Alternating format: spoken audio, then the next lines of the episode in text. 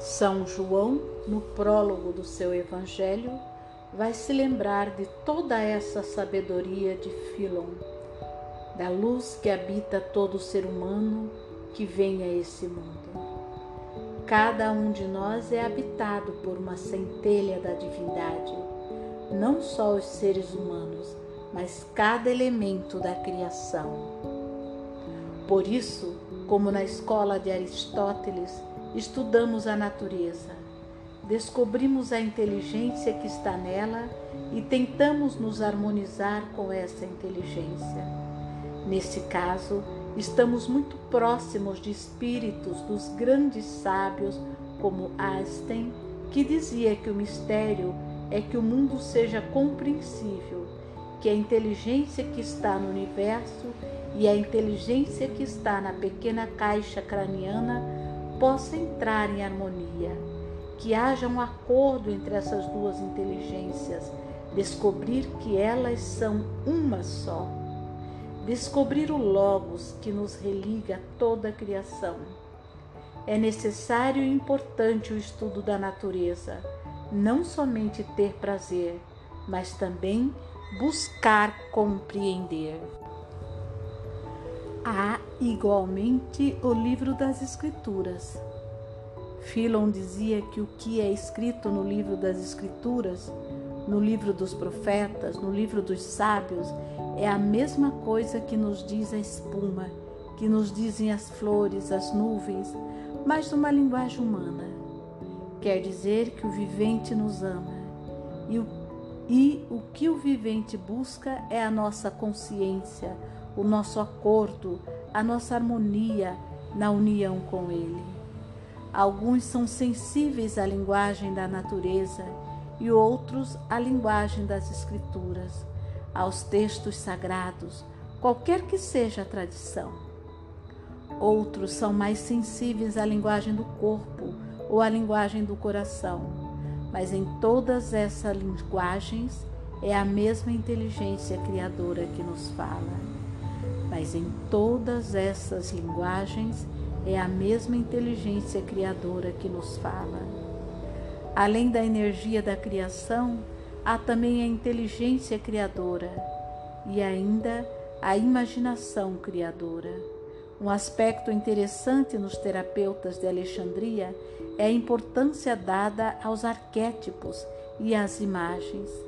Trata-se de cuidar não somente do nosso corpo, da nossa inteligência, dos nossos pensamentos, mas também das imagens que nos habitam. Essas imagens que por vezes nos falam através dos sonhos. É a linguagem dos textos sagrados e do inconsciente. A linguagem dos conceitos, da análise, não é conveniente para todo mundo. Alguns são mais sensíveis à linguagem poética, as imagens dos sonhos.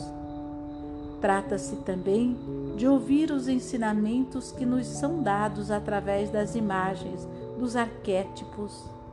Poderíamos dizer, cuidar dos deuses no plural, das qualidades e manifestações do ser que não são o ser em si mesmo.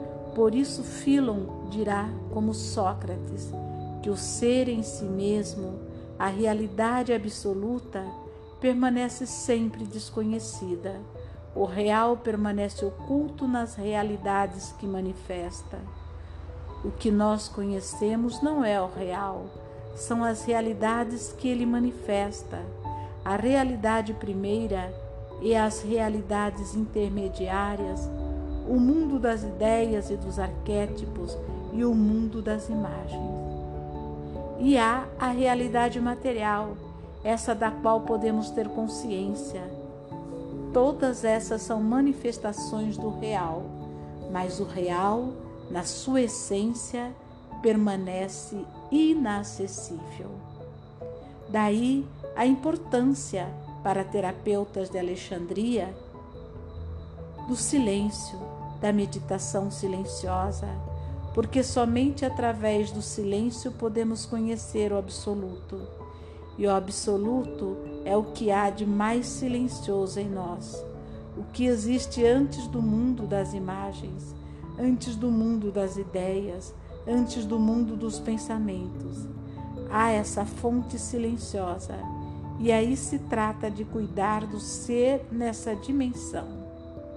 Não ter medo do vazio e do silêncio, pois é a partir desse silêncio que nascem todas as realidades. É a partir desse espaço que não podemos tocar, que não podemos apreender, que todas as coisas se manifestam. Eis a importância do espaço entre nós. Há também uma quarta dimensão, que podemos chamar de relação criadora. As nossas relações nos transformam. Após encontrarmos essa ou aquela pessoa, se nós nos deixamos tocar por ela, algo em nós é modificado. O real é o encontro. Existir é se encontrar, o que por vezes nos transforma. Para nós, terapeutas, eis toda a importância da fraternidade. Onde não há a fricção, estamos na ficção. Quer dizer que se as nossas personalidades não se enfrentarem, não conheceremos quem somos. O conflito não é o que impede a aliança, desde que nele não nos fechemos. Às vezes nos ocorre um conflito através do qual poderemos descobrir uma maneira de união mais profunda. Nesse caso, vamos ver toda a importância do perdão, para que não nos fechemos no passado, para que reencontremos a nossa liberdade para que a vida possa circular entre nós. Nos terapeutas de Alexandria há essa busca da integração do corpo, da inteligência, da contemplação, do imaginal e do mundo relacional. É preciso cuidar de todas essas dimensões. Vocês conhecem os programas da Unipaz, e do Colégio Internacional de Terapeutas. Podemos fazer girar a roda outra vez, porque não há somente os filósofos antigos e os terapeutas de Alexandria. Há também esse momento na história no qual, através da pessoa do Cristo, algo do ser se revela. Novamente vamos encontrar o quaterno terceira quaternal traz no centro comunidade joanista evangelista. No lado superior, direito e esquerdo, eu sou a consciência, eu sou a liberdade. E inferior, esquerdo, direito, eu sou a vida, eu sou capaz de amar. Aqui entramos no que é chamado de comunidade joanista, que também é uma escola de sabedoria.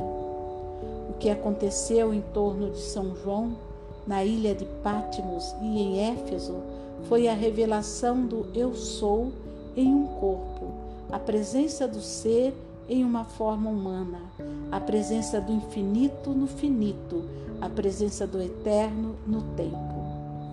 A consciência toma corpo para que o corpo tome consciência. A luz se torna matéria para que a matéria se torne luz. A luz se torna matéria para que a matéria retorne à luz. Há esse movimento que na teologia é chamado de kenosis, a descida da luz na matéria. Mas há também esse movimento denominado de teoses, o retorno à luz, o retorno a Deus. Nesse caso, a vida bem-aventurada é deixar existir em nós o ser bem-aventurado, o eu sou bem-aventurado, o eu sou a vida, eu sou o vivente. Deixar que a vida exista mais em nós, eu sou a luz. São tantas mensagens de Yeshua que estão no interior do seu eu humano. Ele deixa, a partir do seu eu humano, falar o eu sou divino. Eu sou a liberdade, a verdade, a vigilância, a atenção que liberta.